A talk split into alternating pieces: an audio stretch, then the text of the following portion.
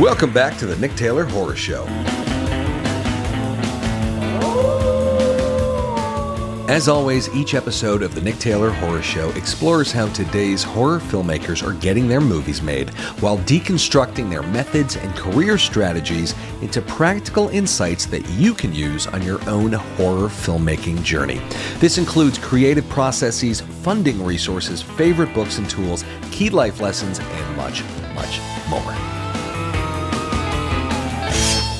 Today's guest needs no introduction. Eli Roth is one of the heads on the Mount Rushmore of horror, and it's for good reason.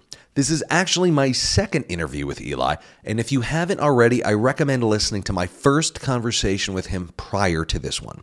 This time around, Eli and I dug deep into the making of Thanksgiving, the status of Thanksgiving 2, how he comes up with new gore gags, and the keys to running a fun and productive set. Thanksgiving, by the way, is now streaming on demand and available on Blu ray. In any case, without further ado, here is the man himself, Eli Roth. Thanksgiving's coming out on VOD and Blu ray. And first of all, thank you for doing a director commentary. I feel like it's becoming a lost art these days. I always shoot stuff for the extras, like uh, a gag reel. I keep a log of deleted scenes that I try to sound design as much as possible. I'm from the Laserdisc generation, so I love getting those discs that are loaded with extras. And Yeah. Even when we were shooting, I gave all the cast like 1999 handy cams so that we could shoot, you know, the videos that look like Blair Witch style for their POV of behind the scenes of the making of the movie. So, you know, we had the cast members all were allowed to shoot whatever they wanted. We could take it and digitize it and just pick the best moments. So, um, you know, it was, it was great. Like I, I love doing a commentary and to do it, you know, with Jeff Rendell is my best friend is pretty hilarious. One of the things I keep hearing whenever I read any stories about the cast and their perspective is that your sets are some of the most fun sets. So I'm curious, how do you balance that sense of fun on set while ensuring everybody's professional and things get done on time and everyone knows their lines? I mean, I feel like it's a real fine balance. Yeah, well, I think you you don't you don't try to win everyone over. You don't try to uh, be the party guy or the fun guy. You come in prepared, and you come in prepared to work, Yeah. and you make sure that everyone is prepared. And if everyone is prepared and do your job, it should be a joyous experience. Like the joy isn't we're having a good time goofing off and telling jokes. The joy is, oh my god, that we came up with something really funny.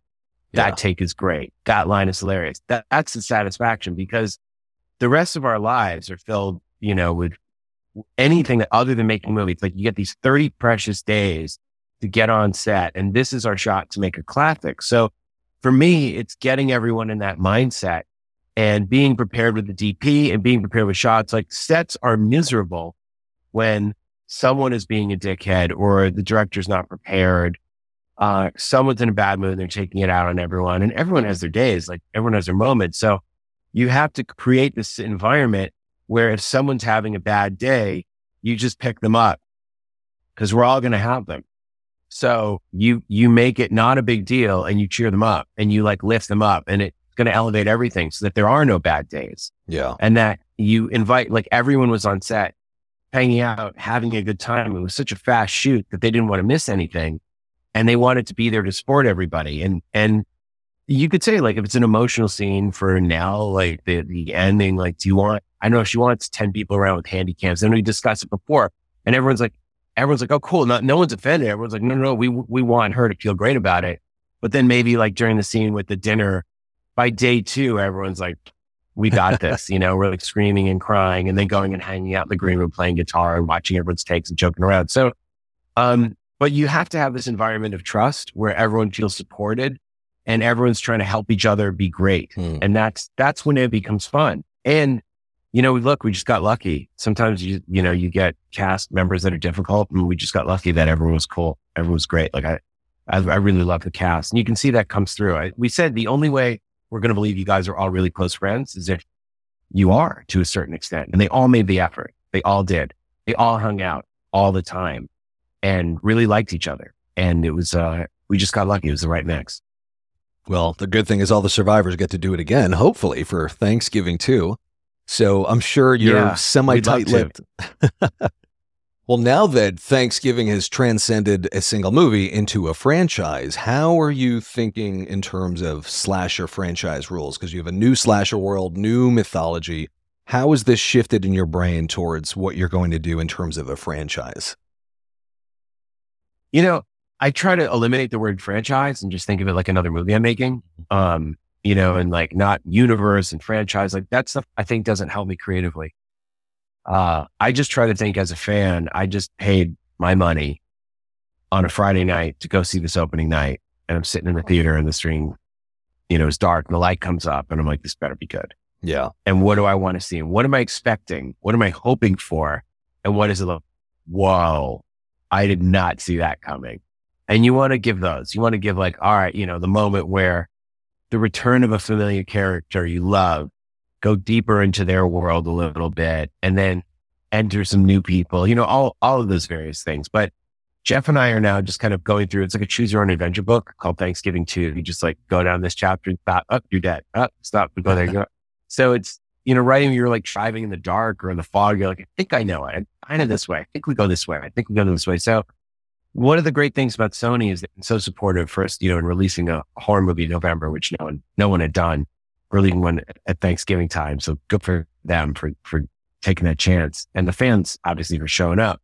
Um, but it's, it's now just this process of us, you know, we, we don't have to rush it. Like if I was had a movie for 2024, I'd already have to be in prep, meaning I'd have to have written a script over Christmas, just knock one out in three weeks. And I don't think anything great comes from that. I think you, you, you do need to, sometimes it just pours out of you like Hostel did, but this, I really need to take our time to, to figure it out.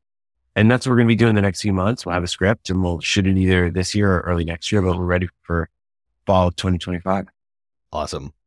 So Thanksgiving represents a real return to form for you. It, it had been a while since you did like a hard R, gory, scary movie. So before Spielberg does any movie, there's four movies he watches Lawrence of Arabia, It's a Wonderful Life, Seven Samurai, and The Searchers. Was there anything that you watched to kind of reground yourself and your sensibility for Thanksgiving or just in general? I always watch the stuff of the tone of the movie I'm making, you know, or, or stuff to break my brain up a little bit. So one of the movies I saw, went to actually a 35 screening of was Mute Witness, mm. uh, Anthony Waller's film. It's an amazing film, completely underrated. It's such great cat and mouse slasher. Uh, especially the first 45 minutes of that movie are, are jaw droppingly perfect. Um, and I loved it. I loved it. Even I like it more and more and more every time I watch it. There's so many great things about that film. Um, so, you know, then I went back and watched like the classic slasher movies. I mean, there's, you know, The House That Screamed, Serrador's film is one of those movies, but, uh, you know, it, it, sort of depends on the genre. And then other times I like to, you know, you kind of stop watching. You don't want to, you don't want to overdo it. I don't want to like mm. infect yourself too much because then you find you're trying to recreate what someone else did as opposed to just sort of seeing what's in front of you and going to a location and discovering it. You know, The Vanishing is one of those greats, the Dutch version, obviously, but, but the, uh, that's one of those movies that you'll always go back to and just go, wow, this is a, this is a perfect film. So, but in this one, it was definitely Mute Witness for sure. Nice. So, when coming up with new kills, what is your process for coming up with something that's gory and different and awesome? Do you, you walk the aisles of Home Depot? Do you read Gray's Anatomy? How do you come up with new and inventive kills? I mean, all you have to do is look for a parking spot at Whole Foods and wait for someone to take your spot, and you'll have 200 kills instantaneously. Um, no, I mean, I, I, have like a laundry list of kills and things I wanted to do, ways to put them in movies. But you know, Jeff and I will talk about it. I'm like, you know, like the oven kill, and then we we we just me and Milan and Jeff, we were we just went to we went to the Jeff's like, there's this barn. Did you see that barn? Because next to the McCarty party house, there was this old barn, and we're like, we never got to shoot it in there, and we're like, I we went in there. We thought the basement of it was so good. It was so big. We're like, this could be the prep room. And then I thought we need, what can we do for the cat and mouse? And we, then there was the kitchen of the McCarty house that we hadn't used that I loved it because it was like a Texas Chainsaw Massacre kitchen. So we're like, what if he, and then we were in the barn and we're looking around and it's like, okay, what if he, in this room is the table. And then there's the Ebony comes back and she, she's gone. And then we looked and there was just this pitchfork just there. and then we grabbed it and we're like, oh, that's it. He's got to get the pitchforks. But that was like, four days before shooting. Yeah. We're like, oh, it'll be like the Prowler. Because I remember the Pitchfork Death and the Prowler. So their name kind of coming around with Pitchfork. Oh, like, oh yeah, then she can hide and you can poke. And we're like, what if we, we just start coming up with stuff? And Milan, we're like, oh, then she goes here. And then, you know, what if he's in the middle of the room and she's hiding behind the door? Like we start talking through it. And then we're like, oh, it's great. And then he gets her, puts in the oven. I go, let's, let's go check out that kitchen. We went to the kitchen and we're like, oh my God, now he can have like, you can see where John Carver has, you know, the two different streams and the different timers and the, you know, all that kind of stuff, all this tech. And there's a mattress on the floor and pizza boxes. Like, has he been sleeping here? And who is this? Like, this disgusting. They were like, oh, what if she's in the fridge? Like, Texas Chainsaw Massacre with the girl in the freezer. And, you know, then it's like, yeah, he gets her and she runs. And, and then Jeff was like, no, do the thing in Predator where it, she does the fake out with the footsteps, the blood. It's like, yes, you see the blood. And, and then the, the pitchfork comes to us. I'm calling my prop guy. Go, we need a duplicate pitchfork and taking pictures of the wall. Go, we need a fake wall. Can you do it in three days? Got to ram the pitchfork through. Like, it's just the process where you're with Jeff you know, in Milan, where we we just kind of walk. Once we have the scene, we go, we have the oven kill. We're shooting it for two and a half days, probably a full day in the oven, day in the prep room, day and a half. What can we do? And then we just walk through and you just start like throwing stuff out and figuring it out. But that's it. That you just have to trust. You have to trust you're going to figure it out. That's part of it. Yeah. They go, and then Justin Harding is a fantastic director. You should see his episodes of the Haunted Museum that he did. It's amazing. Justin does this program, FrameForge, where he can rebuild the space in five minutes and Whoa. set up the exact camera and the exact lens and like stand-ins and the props. So he just builds it in FrameForge. And then we now have a perfect visual representation of where we're going to shoot. And if we're starting shoot on Monday, on Friday, you know, me and Justin will start building shots and doing camera moves. And then I'm sending those to my editor and, you know, the two editors are going, to, okay, yeah, we'll add a close up here. So kind of by the time we go in, we've walked through the location, we talked it out, we've gone through, we put it in FrameForge, we figured it out. And so then when you're shooting, you're just knocking out the shots that you already planned. But that's prep. Awesome. That's the prep. You got to go to location and walk around and figure it out. Makes sense. A last question. Obviously, Thanksgiving has been incubating for a long time and horror subgenres kind of go in and out. Like we had torture porn, then there was found footage, and then we're kind of coming out of elevated. What do you think paved the way for th- this to be the time for Thanksgiving to be released? I have no idea. I mean, I just there hadn't been a you know there there are the established slasher franchises like Halloween and Scream. They're like the legacy franchises, and there's supernatural stuff that comes out. You know, obviously, Talk to Me and The Nun and James Wan stuff but there hadn't been like a new slasher, a new holiday slasher in a while. And of course, in the ensuing years after the trailer, I was like, oh, I hope no one does this. That would really suck. Um, so we figured like, yeah, 16 years is a long time to sit on an idea, but I think people were just ready. I wanted to make a movie that reminded people of how fun these films were. Like I, I generally, sometimes you're ahead of the trend. Sometimes you are the trend. Sometimes you're behind the trend. Like you never know. I didn't know Cabin Fever would be at the beginning of a wave or Hostel would be right at the wave. And then other times I'm making a movie like Green Inferno where I'm like, this is to show people what a cannibal movie is. Like these aren't popular. Yeah. Of the horror, this is like considered the bottom of the barrel of the subgenre. And I love them. So why don't I make one that makes people go back and rediscover the old ones? So I tend to pick stuff that is my personal taste that I'm like, don't forget about these because these are really fun too, even if it's not what the masses or the mainstream want or is popular at the moment. I just wanted to show people how how much fun they can have, and it's nice that people gave it a chance, and other people had never seen a movie like this or rediscovering it, going back and watching the old ones. Yeah, yeah, it's exactly what happened with me. It's prompted me to finally see Cannibal Holocaust. Well, I know we got to bounce, but I really appreciate it, Eli. Awesome, nice talking to you, Nick. Thanks a lot. Thanks, man. Thanks for the support. Thank you. All right, here as always are some key takeaways from this conversation and my previous conversation with Eli Roth. Number one, be prepared and pick people up. Eli mentions that the secret to achieving the balance of a fun and professional set is to channel excitement into the work itself rather than simply goofing off. Though there is a time and place for things like pranks and horsing around, The focus should be on cultivating a set culture that collectively revels in the filmmaking process, whether it's over an amazing shot, a performance, or practical effect. The key to creating this as a director is to be prepared and to do everything you can to ensure everyone else is as prepared. Eli also points out that on any project, people are going to have bad days. And when that happens, it's important for the set to rally and pick them up.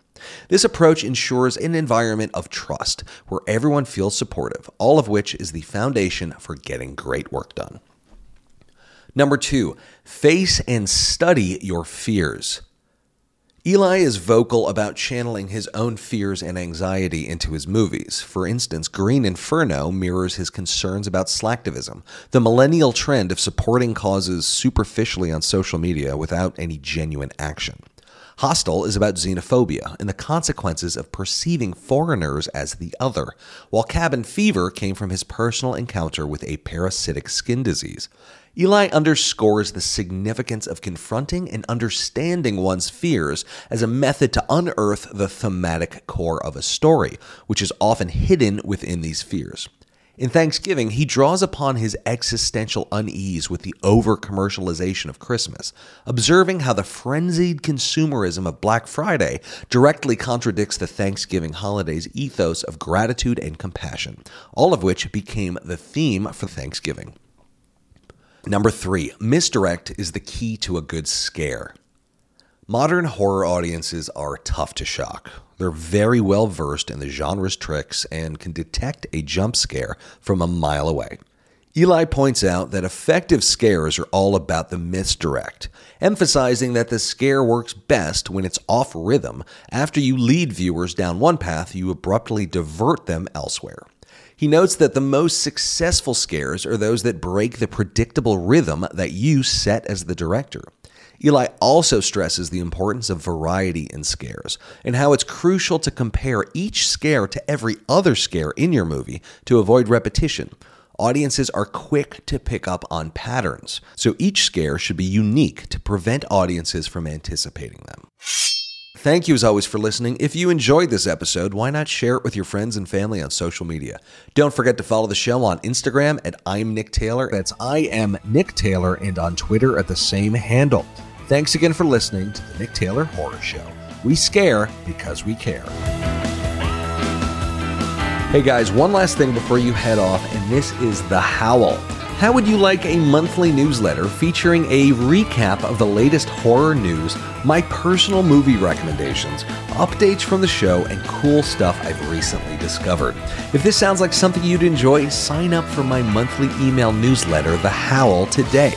You can sign up for The Howl by visiting nicktaylor.com slash The Howl. That's nicktaylor.com slash The Howl.